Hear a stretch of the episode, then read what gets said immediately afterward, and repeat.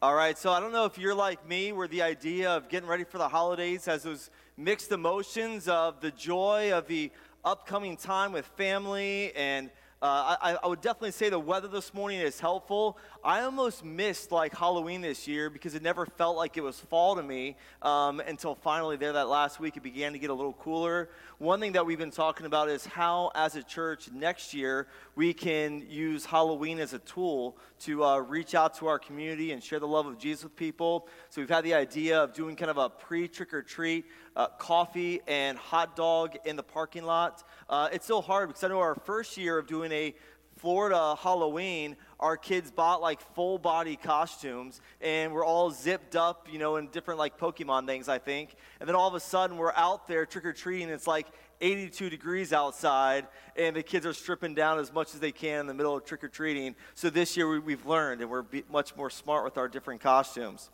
I do like to plan. I'm excited for the series that we're going to be doing for Christmas. Uh, it's going to be called The Gift, and the, each week before Christmas, we're going to look at the three gifts the wise men brought to Jesus, one per week, and understand what that means for us. In fact, we've already planned out the first series that we're going to be doing in the new year as we look at Ecclesiastes and we ask the question of what's the point, what's the meaning of life, and we let the scriptures pull us in about that together. But as we go into this month, we know that Thanksgiving is the holiday that's going to be coming towards the end of this month. And so I actually had in the bulletin, the, sorry, the newsletter that came out on Friday, a Thanksgiving checklist. And so it's a way to kind of look at how to begin to prepare in advance and not have to do everything in the final week that we tend to do so often. And we're kind of using this idea of are you ready for the holidays as a theme for our conversation. And ultimately, what we're doing is we're trying to look at our lives and understand uh, the parallel that we have between the house of the Lord of the Old Testament and how they would get the temple ready for the presence of God and what that means for us today. How we get the house of the Lord ready from our physical buildings to our spiritual buildings as we are temples of the Holy Spirit in our lives as the Holy Spirit lives in us. So that's kind of the play on words that we're doing. Uh, I want to ask who has Thanksgiving decorations up around their house? And we have Thanksgiving decor, fall decorations out. Who has Christmas decorations out around their house? Anybody have Christmas decorations yet? All right, you guys love Christmas, I take it. So we've got a family who's already getting out the Christmas decorations. Our family policy that I institute is we don't listen to Christmas songs until after we eat Thanksgiving meal on Thanksgiving Day. But hey, no, we're not judging them. It's okay. You guys can have your stuff. I know the reality is in Central Florida, it's like as soon as you hit uh, post Halloween, you know, you see a lot of Christmas, especially in Orlando. They begin to bring the Christmas stuff out quite early. So as we ask this question of, are you ready for the holidays? Just follow me, follow me as we go through this journey. Um, let's just pray and ask God's word uh, to be alive to the Holy Spirit. God, we are so thankful today that we know that this word that you have for us today, it's a word that you have given us, that, that we get the opportunity to look at the truth of the Word of God as a post Calvary um, opportunity, Lord, that we can see what Christ has accomplished on the cross, just like that song declared. That we got a chance to begin this conversation by declaring that song that's so beautifully detailed what you have done for us on Calvary. But we also have the opportunity, Lord, to look at the Old Testament and understand um, the uniqueness of what you did from tabernacle to temple and how those same truths can apply to our lives today, but in a much better way. So, Lord, I pray that the words that I say are not as important as what people hear, and that your Holy Spirit can translate um, beyond the words that are said to the meaning that you want to impress on people's hearts. And that, God, that we do justice to the Word of God that will be lifted up this morning. I pray this in your name. Amen. All right, so first we need to begin with that foundation. If you're taking notes, whether in person, on the piece of paper from the bulletin, or you're using the app, click on this week and then go down to the message. And then within the message, you'll see all the scripture that's going to be shared in the message, and maybe even some that I skip that's relevant to the conversation. So, a great way to follow along, even fill in the blank um, through the notes that we have in the app. First of all, we need to kind of lay this foundation of the original temple. That original temple that was back in the day. We've got some pictures that you can see here, and you can kind of see that the temple was this uh, amazing structure that was built. This other picture kind of shows you inside um, the temple itself, inside all the way to the holies of holies. You can see just the elaborate use of gold and just the expense that was put in place. The original temple, if you want to write this down, was built in 957 BC. Uh, it was finished by King Solomon, but his father David actually did the capital campaign to raise the funds. And I just love the sacrifice that it would take to build such an elaborate structure that it would be multi generational to see the completion of it. You know, we always wonder if, it, with today's culture, if we'd have the ability to raise funds for a project knowing that we're not going to get a chance to see it or be in it, but it's going to be built for the next generation and many generations yet to come. The one thing that I think is significant is that this building of Solomon's temple in Jerusalem is by far, without question, the most important physical building ever built in human history. I don't say that lightly. The most important physical structure ever built by human hands in all of human history is this temple. And not primarily by design or by exterior. You wouldn't look at it and say, wow, that's amazing. Now, the inside, that, that really is quite elaborate and amazing. But on the exterior, you wouldn't really look at this building and say, oh, it's what a marvel. It did have really large stones. It, it was larger than any other building they erected during that time. It was amazing to a certain extent. But truly, the reason why I make this declaration is we have modern buildings today that are beautiful, is the purpose of the temple that was built by Solomon was the most important place that had ever been designed, ever will be designed by human hands. In order to understand why this building was this uh, revolutionary moment for God and his people, we have to understand that the Jewish people were worshiping the same God that we worship. This was not a different religion, but this was the beginning of our faith that we are the continuation of. That they were building a temple that could be a place that could be the house of the Lord. Now, what was different was their relationship, the rules. The way that they were in relationship with this God was very, very different. Um, I, I mentioned this in the prayer, but this is the reality is um, sometimes you, you just got to pinch yourself or pinch the person next to you and just remind them that we get to live in the post Calvary life. You know, we get to live in a time that the temple has been torn, that we no longer have to be separated from the presence of God in the holies of holies. But what only one person could go into, we now have all the ability to be in the presence of God today. And it's so easy for us to take for granted this beauty that we get to live in today. So I kind of want to paint that picture that we just have to thank God every single day that we get to live in a time that the blood of Jesus Christ has been shed for us and the Holy Spirit can be alive in us. One thing is, uh, uh, you know, as I look around, many of you uh, look like uh, you've taken some time in preparation for coming to church today. Uh, I know in our house, it's like Saturday night's the one, like, you have to take a shower tonight. There's no negotiation. You're taking a shower before we get to bed. We have church tomorrow, you know? And, uh, and, and then we try to come and we want to look nice. We probably want to smell decent um, and come into the presence of God when we're here but it's nothing like the cleansing that was necessary for people to come into the presence of God. In fact, one of the beauties of the ministry I've gotten a chance to be a part of was a place that we would go to the first Sunday of each month in Columbus at a downtown church that multiple churches would come together and serve. And I got to bring my youth, and actually, I would partner with a lot of different young life clubs, and they would bring their youth to join ours.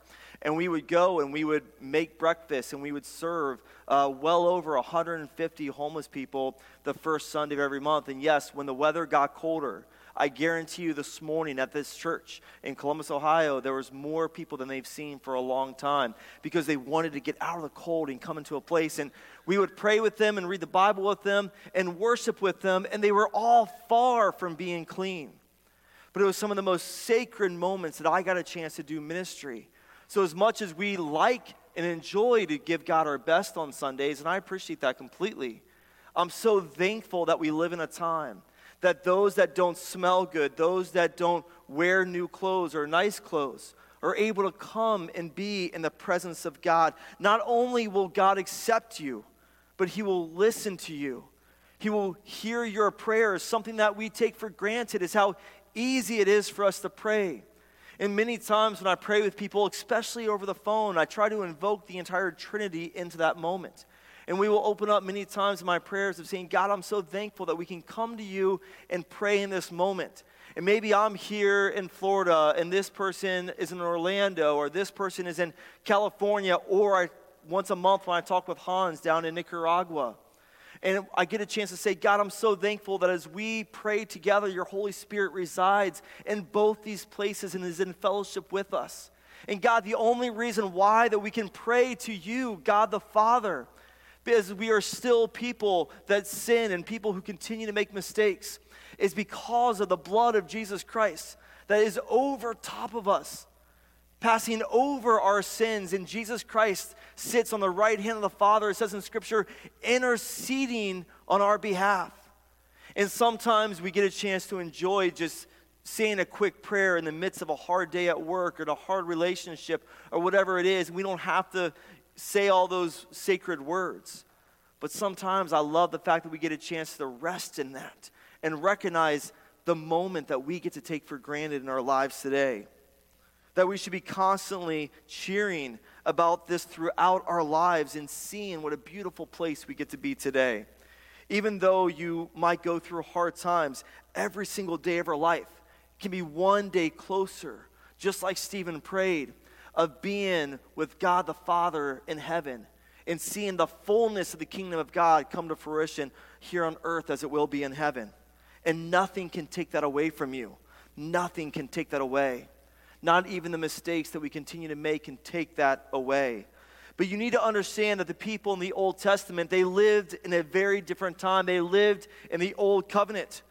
They didn't have a system like that.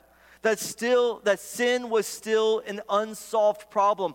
Think about this. The sin that the people in the Old Testament committed was the same sin that we commit today that we are not good enough to stand next to a holy God and to come to Him in prayer, nevertheless be in His presence. But even though the sin that we deal with today is very much the same, the problem of sin has been solved. The way to take care of our sin has been solved. That's what the song declared.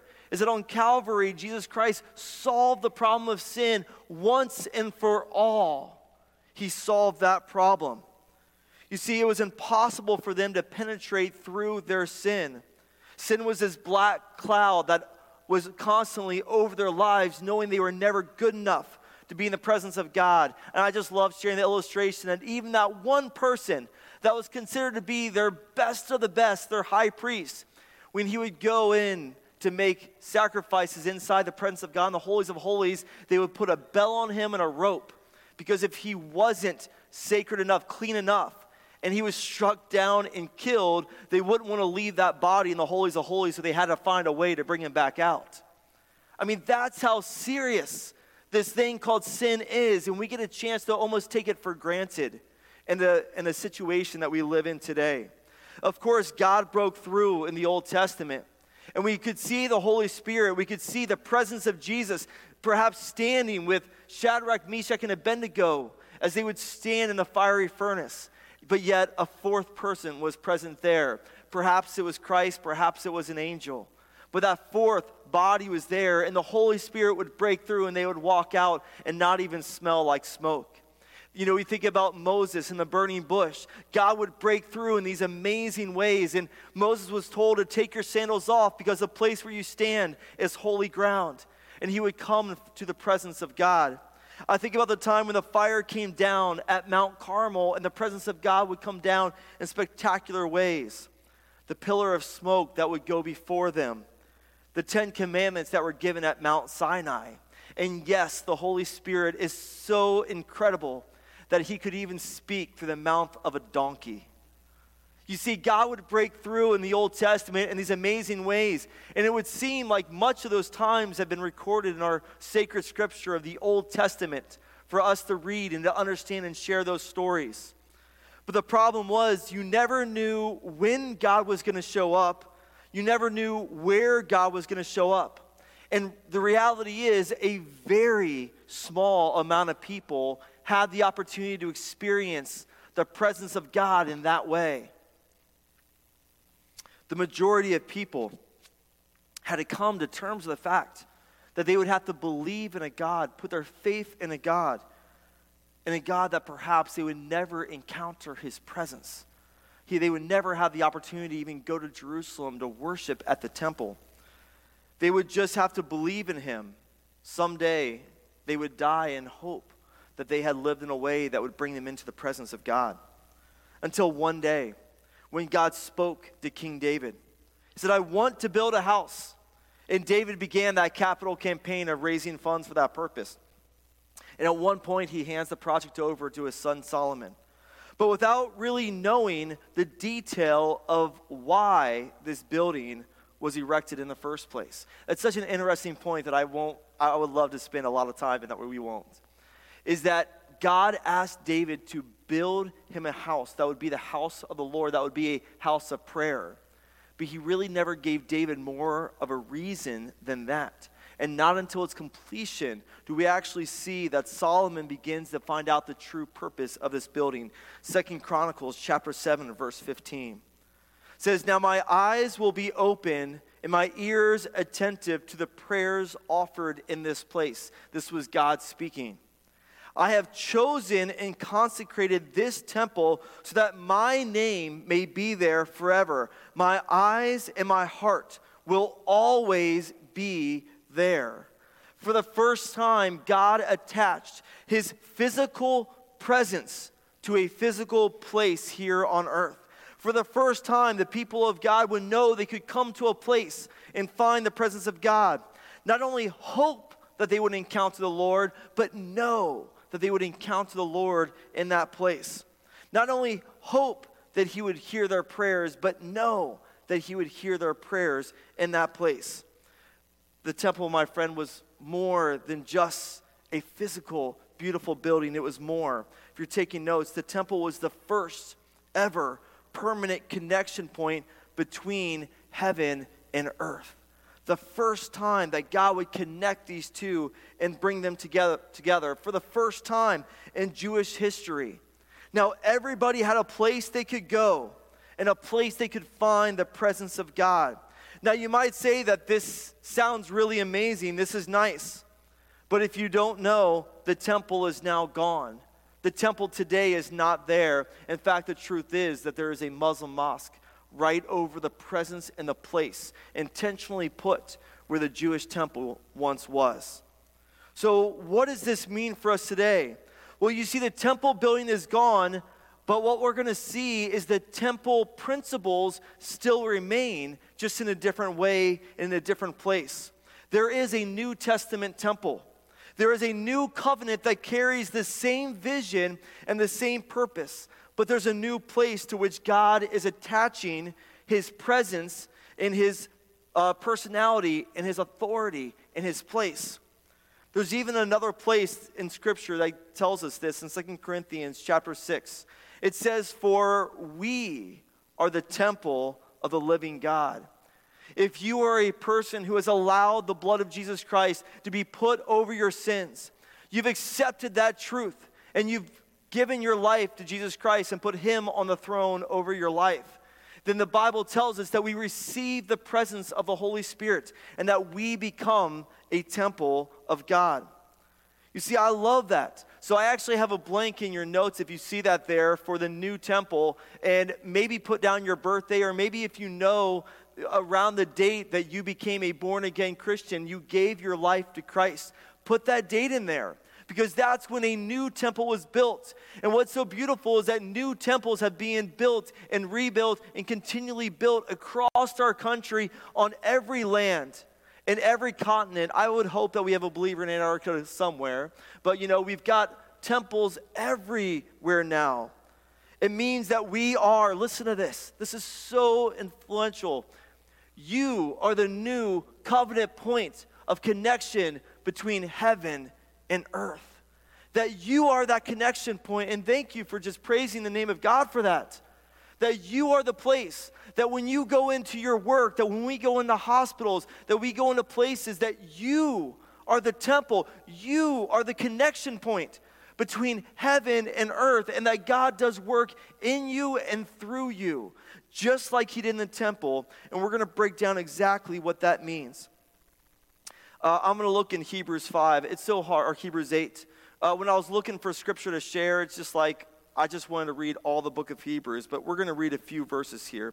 So if you want to follow along with me, it's going to be on the screen, and I'm going to read with you as well. You know what? I might have a different translation, so I'll follow along with you. This is why Moses was warned when he was about to build the tabernacle. Now, just to give you reference here, the tabernacle was the traveling um, temple that Moses erected by God's direction. And then King Solomon finished a physical structure that represented the tabernacle that walked with them in the wilderness to make that connection. See to it that you make everything according to the pattern shown on the mountain, which is where he received the Ten Commandments.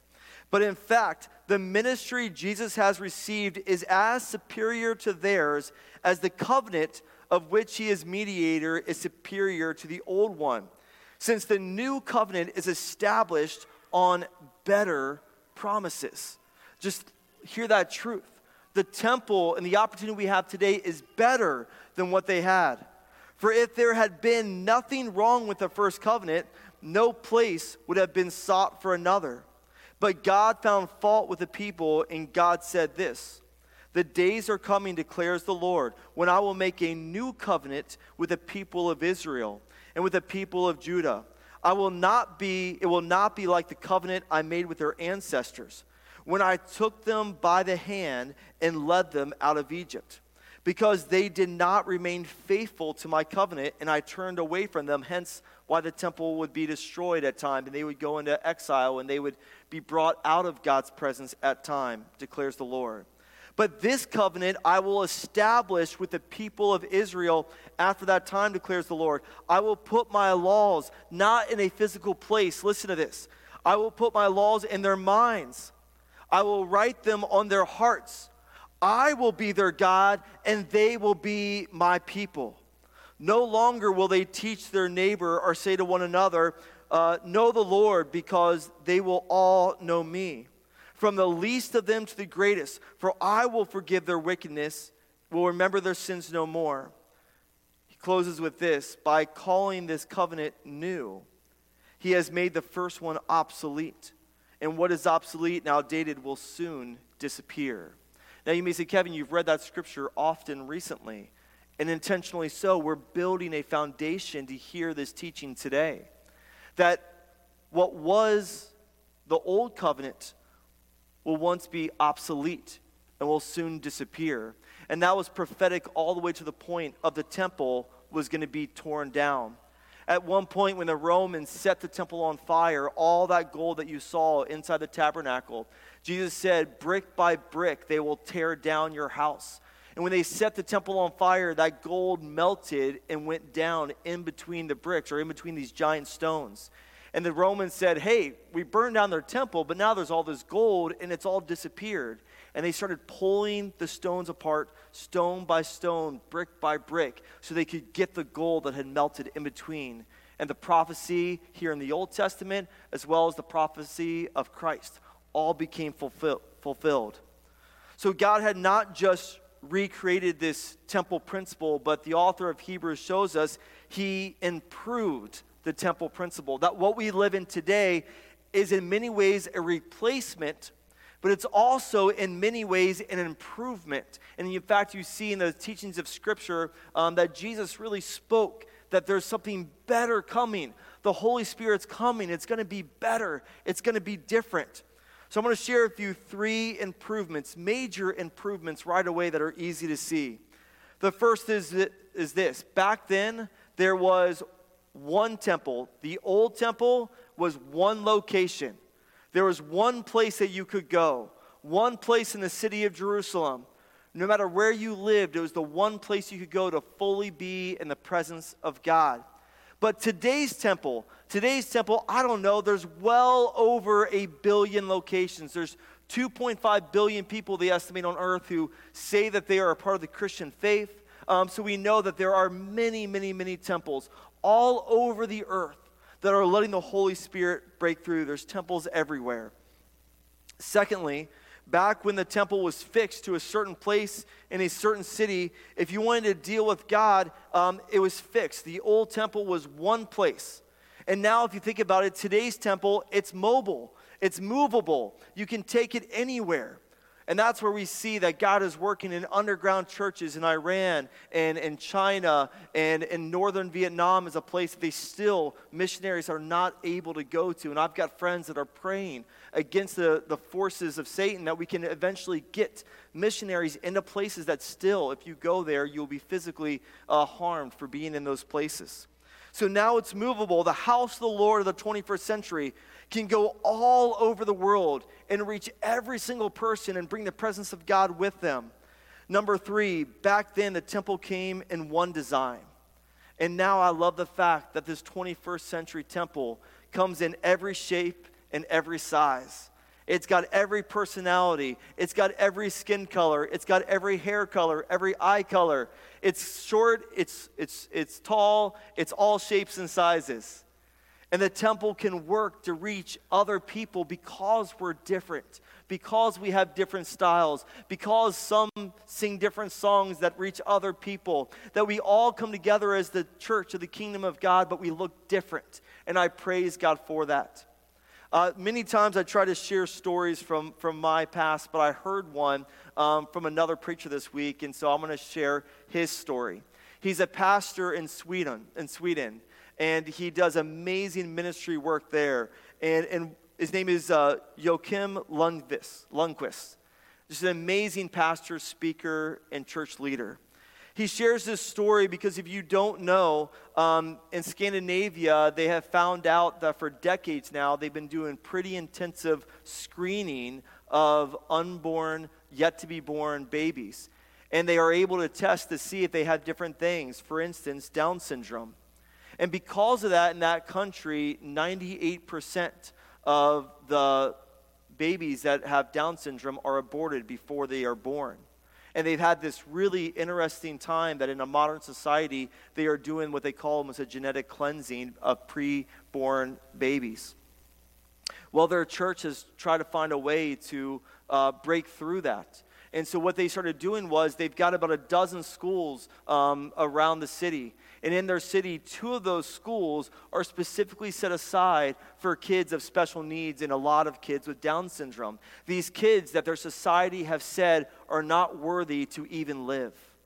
And so they've got these schools, and one of the things they do is um, when the kids get older and they start to get in their teenage years, they, they teach them what they call is city training how to get onto a bus, how to use public transportation, how to cross the street safely, and things like that. So they bring him out in small groups of two or threes.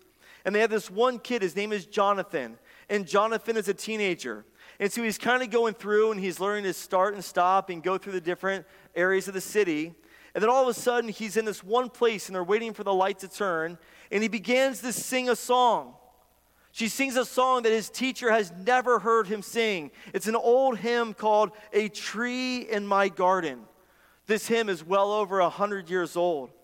Moments later, a person comes up and almost like she's angry, asks the teacher with tears running down her face, pointing to Jonathan and asking, Why is he singing this song? And the teacher responds, I have no idea. I've never heard him sing this song before. And this lady begins to share her story that she's been suffering with long term depression. And that that very morning she came to a point that she was considering that this would be her last day and she prays a prayer that she's never prayed to a God she's never talked to before, but she's heard that this God exists. And says, God, if you're there, will you give me this song that I heard in my youth? The only song that she knew from church called A Tree in My Garden. Desperate, all alone, she prayed this house. And then moments later, she's passing through the city in the main square, and this young man, who many people said was not worthy to even live, became a temple of the Holy Spirit in that moment. And that moment, the God of heaven came down to earth and spoke through Jonathan as he sang the song, The Tree of Garden, louder and louder as each verse went on. You see, that's the opportunity that we have, and I love that story because God worked through Jonathan, the one that they said was not worth living. And God can work through each and every one of us to bring that into the situations and lives that we go into. One thing we're sharing in the story is as the pastor was interviewing this teacher about this amazing situation, she goes, We asked Jonathan the next day to sing that song. He goes, I have no idea. I've never heard of that song before. They said, You sang it yesterday. He goes, Yeah, I did. I don't know that song the Holy Spirit moved in incredible ways. You see, I love the Bible says if we could only have faith like a child. And God worked in that amazing faith. God is ready to move in each and every one of us, every shape, every size, every color, every background, every industry, every talent, every purpose. That God is ready to connect us from the God of heaven into our lives, and we have the opportunity to be that breakthrough of God breaking through in our lives today. So today we can be the house of the Lord. What was true about the temple back then should be true for our lives as a living, breathing temple of the Holy Spirit today. I've got two points this week and two points next week. God now uses this comparison of the temple to help us understand what this truth means for us. The first is this the temple was visible. The temple was visible. Uh, John, I can't wait to come see the, the Christmas lights that you put around your house this year. But I just got like a ridiculous picture I found online. This is actually, uh, I think, a Central Florida house, and I just looked online. And, uh, you know, the person, anybody have a neighbor that just goes crazy? There's a person over in Melbourne that we went to go visit, and he had just like the amazing Christmas lights, and we thought it was pretty cool. And then all of a sudden it turned scarlet and gray and had the Ohio State song. We're like, no wonder he's so smart. And, um, and it was great. You know, when you think about getting your house ready for the holidays, one of the things that we like to do is we like to make our house visible. We like to put lights out. We like to show people that we're celebrating the holidays. And God did the same thing for the temple. In fact, if the temple was rebuilt today, here's a computer image of what the temple would look like. If the temple was rebuilt in modern day Jerusalem on that very site, you wouldn't go into Jerusalem and say, Now I think they rebuilt a temple. It's around here somewhere. I heard that there's a temple. You know, you wouldn't do that because as soon as you came on the outskirts of the city, you would see a building that was larger and grander than all the rest, and it would stand out. And you would know that that is the place that you can go to to find the presence of God. And I believe the same thing God wants to do through you. That He wants people to be able to say, This is where I know I can go and find the presence of God. If I go knock on this neighbor's house, and I ask them to pray for me, I know that I can find the presence of God. If I ask this neighbor for help, they will help me. They will love me unconditionally. That's the temple. That's the presence that we get to be today. That we want to be this presence. It says in Matthew 5, You are the light of the world. A city that is set on a hill cannot be hidden. Nor do they light a lamp and put it under a basket. I loved singing that song as a kid but on a lampstand, and it gives light to all who are in the house. Let your light so shine before men that they may see your good works and glorify your Father in, he- in heaven. You see, that is who we want to be. Not to be the brightest house on the street for people to see and say, wow, aren't they amazing? But we get a chance to be the shining city on a hill so we can reflect the light of God into every situation that God brings us into. That people would be having the opportunity to see you and know you're a place they can go. People who are lost, people who are hurting, they know they can come and find the presence of God through, through us. You know, perhaps we don't need more churches. When I went to church plant, I heard that all the time. People say, well, aren't there enough churches already in Melbourne? Aren't there enough churches already on the Space Coast? Do we really need more churches? And I'm not going to get into that conversation because I think in some ways that might be true. There are enough churches. But what we need is more living, breathing temples. And that's why we exist, is not to be a church where we put our banner up and say, come into this place for an hour or so on Sunday mornings and come into the presence of God. But we want to be a place that is producing temples, living, breathing people that go out. That's why we're a harbor.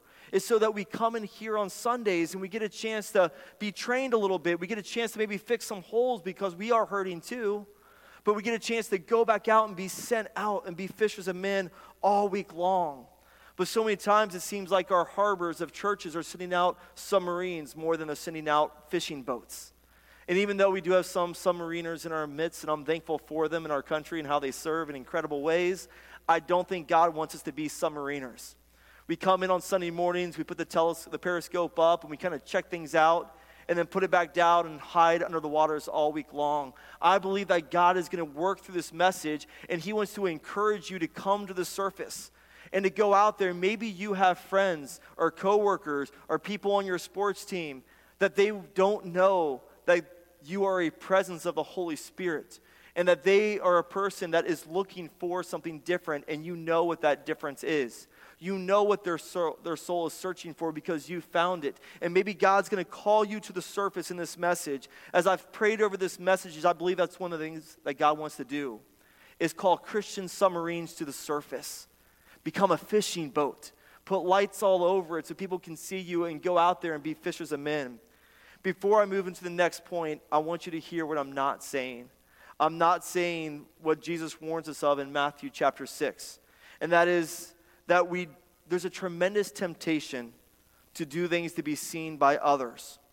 The warning is not to live our lives like a reality TV show where we portray this fake version of ourselves through the vehicles of whatever it is Instagram, Facebook, TikTok, whatever we put online showing people only certain scenes of our lives that present an image of ourselves that we would like them to think we really are, while secretly feeling lonely because of the discrepancy between our real life and the projected life is becoming more and more distance.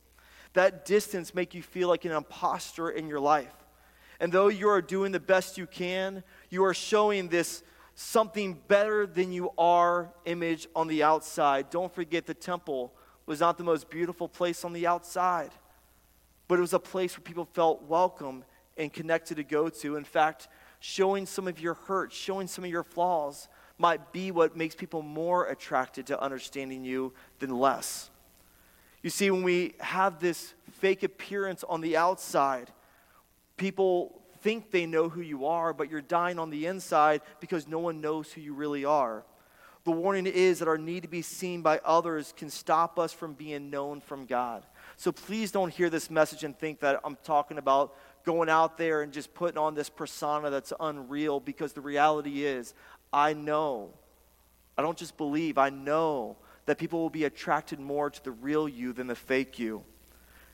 You see, we don't create light, we reflect the light of Christ, and that's all we're called to do. The second point is this the temple was a house of prayer.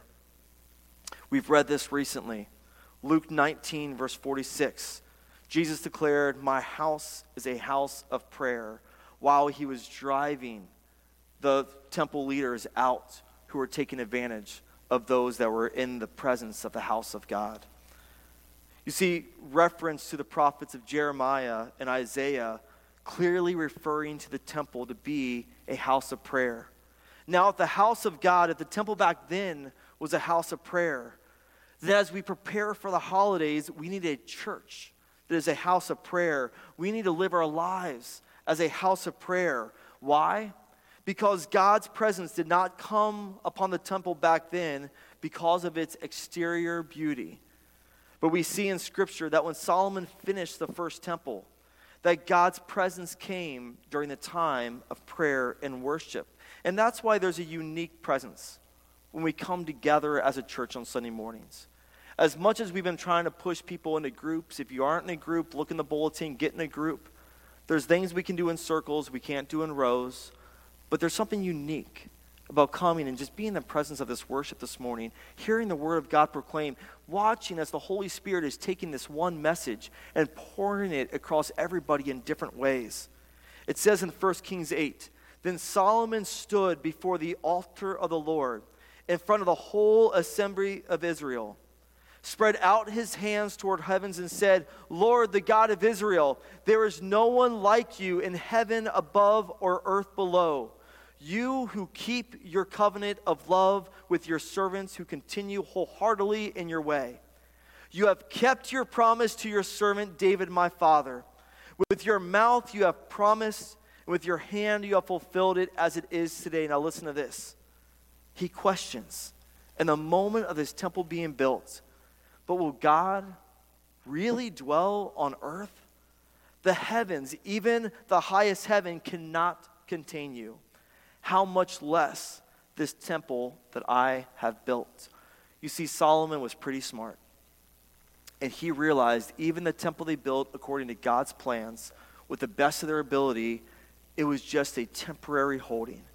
It wasn't the solution, it wasn't the end of the plan.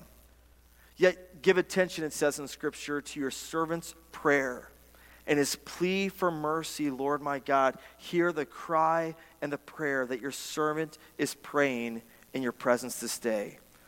The glory came as they started to pray and worship. And the same may be with you.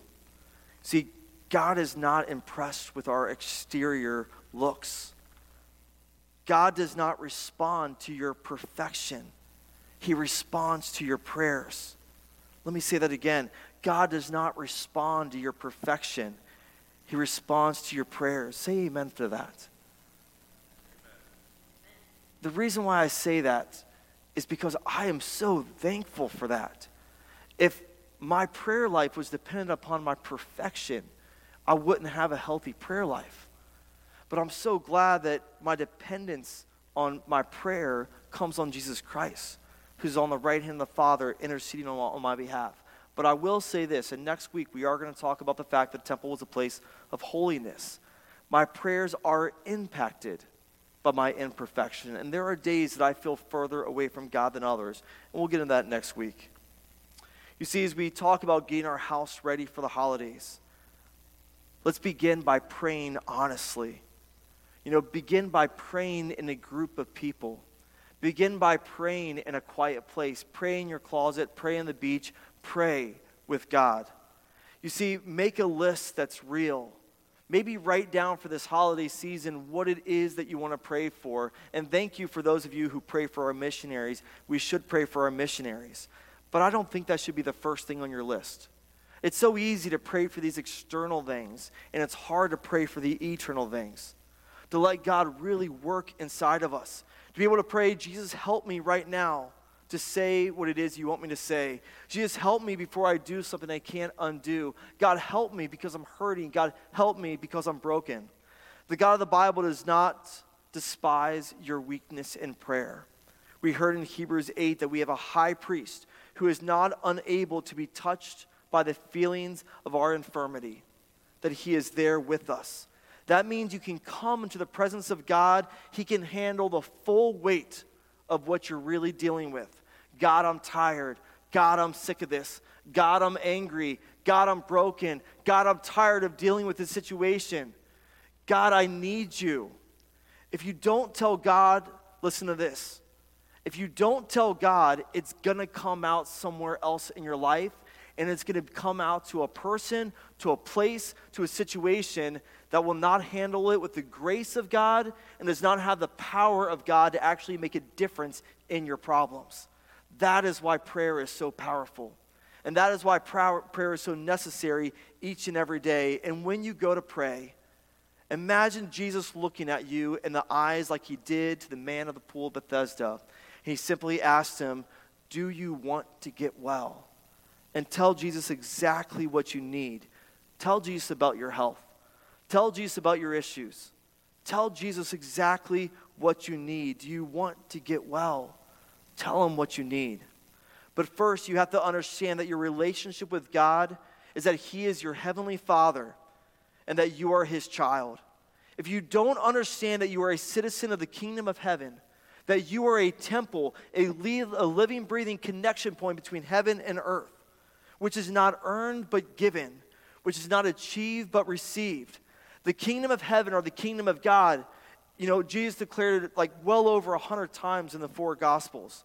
This idea of God as king wasn't a new thing, but the revelation that God is a king who came as a baby and who can live with you was completely new. You see, we are preparing for the holiday season to celebrate how thankful we are that Jesus did not come to be an earthly king, He came on earth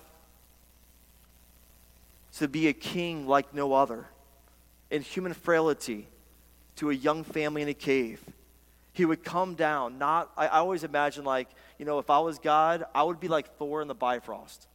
And I would just come down like in the middle of the temple and have like this giant red cape and lightning all around me and be like, I am here. That's what I would do if I'm God. Aren't you guys glad that I'm not?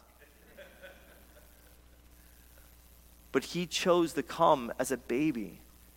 Probably wasn't a very silent night, but he chose to come to a family that had their first night in a cave. He didn't go to the seminary to find his followers, he went to a harbor to find fishermen. The kingdoms of this world identify you by what you do. You meet someone, what do you do for a living? But before he worried about what they were going to do, he called them to come and be with him, to walk with him, to learn from him. You see, God is doing that with us today. In Mark 3, it says, Jesus went up to the mountainside and called to him those he wanted, and they came to him. He appointed 12 that they might be with him, that he might send them out to preach, to have the authority to drive out demons. You see, that's what he's calling us to do. He's calling to send us out to preach the truth of the good news of Jesus Christ. He's calling us to go out there because sin cannot stop us the forces of Satan cannot stop us. He said, Go to Jerusalem, go to Judea. He's called us to Melbourne Beach, the to Indialantic, to Indian Harbor. He's called us to reach people on the Air Force Base, the Space Command. He's calling us perhaps north, perhaps south. I don't know what east would look like, but maybe more west. He's calling us to go out there and to be the living, breathing temples of the Holy Spirit. The worship team, if you want to come up. As his house of prayer, and as the temple becomes visible, hope is communicated through the world. If I can ask you for one thing, if you're listening to this, whether in person or online, is that you would just ask God to, during this holiday season, to do something and make you a fresh, visible temple in every space that you go to. That we are going to devote our lives not on what is seen on the exterior, but on what God does on the inside. Because as a temple, as a house of prayer, some place that God can send his presence. So, church, I want to, I still don't know how I'm going to end this message, but stand with me.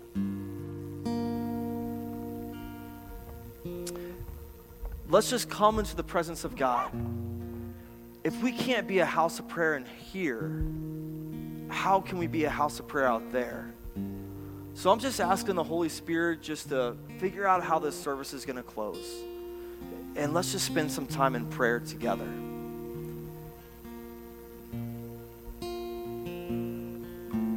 Holy Spirit, we just invite your presence into this place.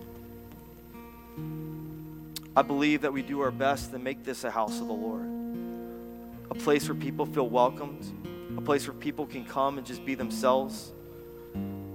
God, I pray that we are a house that if someone comes who wasn't able to take a shower the night before, come in the only clothes they have, that they would be loved and welcomed here.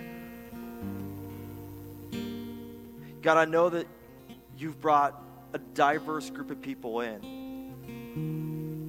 And because of that, as a church, we can reach way more people as we're sent out there than we can in here. But God, I know that there's some people right now that just need to feel your presence. They need to feel your touch. Perhaps the only reason why they came here was not for the amazing worship that was a sermon in itself, it wasn't for the words that I said, but they came here because they needed prayed for. So, God, I pray that we can be a church that prays.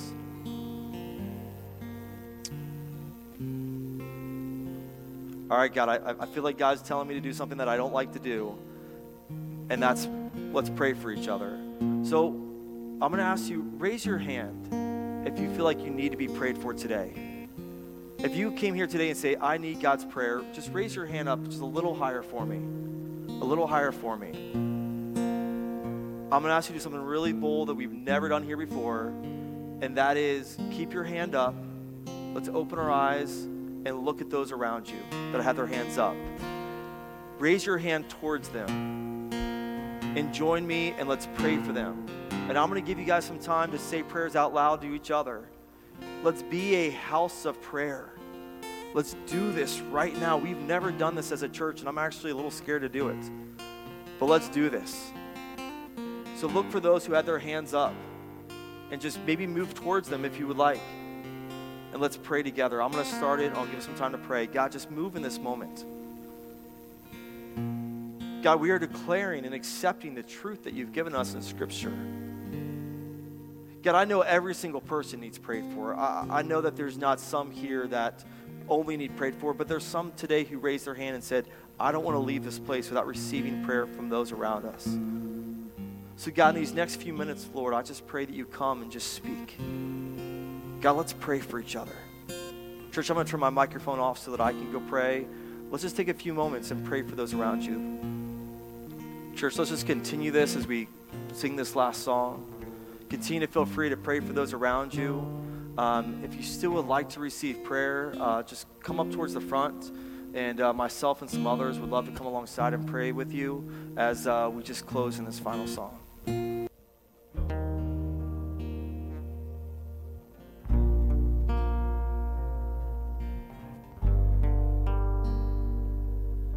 We've seen what you can do.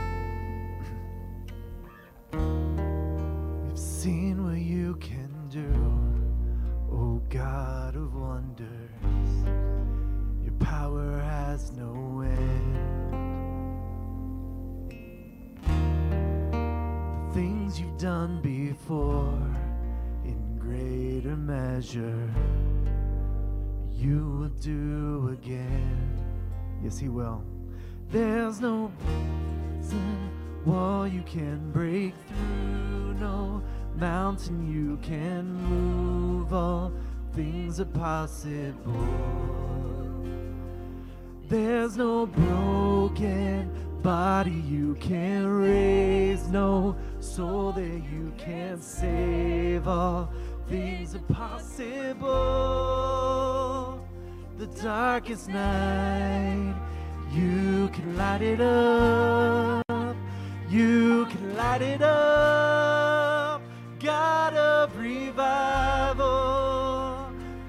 Hope arise. Death can overcome. You've already won. God of revival. God of revival. You rose in victory, and now you're seated forever on the throne. He is on the throne above. So why should my heart fear what you've defeated? I will trust in you alone. There's no prison wall you can break through, no mountain you can move.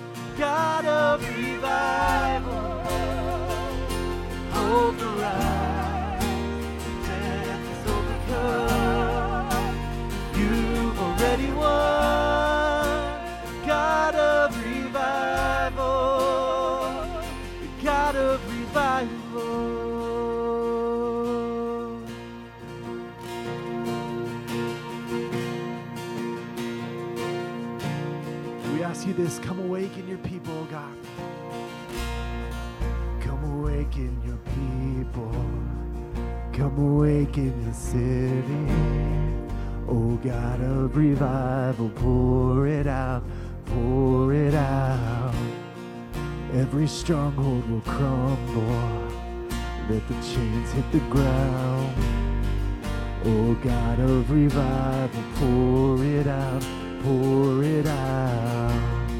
Come awaken your people. Come awaken your city. Oh God of revival, pour it out, pour it out. Every stronghold will crumble. Hear the chains hit the ground. Oh God of revival, pour it out, pour it out. The Darkest night, you can light it up. You can light it up.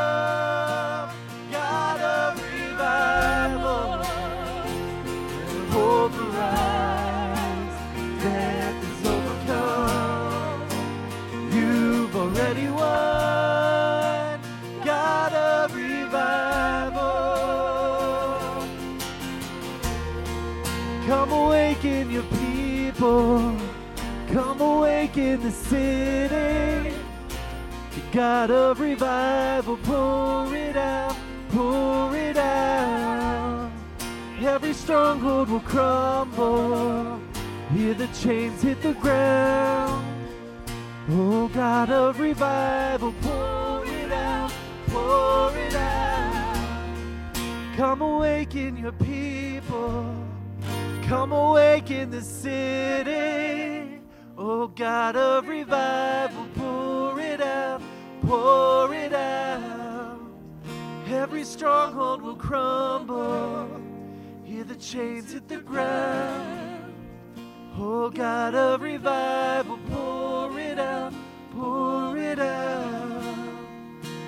Wall you can break through, no mountain you can move. All things are possible. There's no broken body you can raise, no soul that you can save. All things are possible. God of revival. God, we trust that. And we know that your spirit who is given to us has done many wonders and many things, mighty and marvelous things over the centuries. Since that day when he first revealed himself on Pentecost, that day that he first empowered the church of God to become the house of God, when he came and dwelt within us. And we know that through all time that God, you have desired to be among your people, whether it was in the garden or it was in the tabernacle whether it was in the temple or whether it was in the flesh and blood of Jesus Christ. Then it was in the presence of the Spirit in our hearts, and one day it will be that you return with us again. But until that time, we are praying that you help guide the Spirit that's in us to be a revival in this city, to be a revival in this county and in this state. And as we see the people that are in need, as we see the struggles of this world, that not one of them would have victory over anything in our lives, but the Spirit that dwells in us would have victory over all things.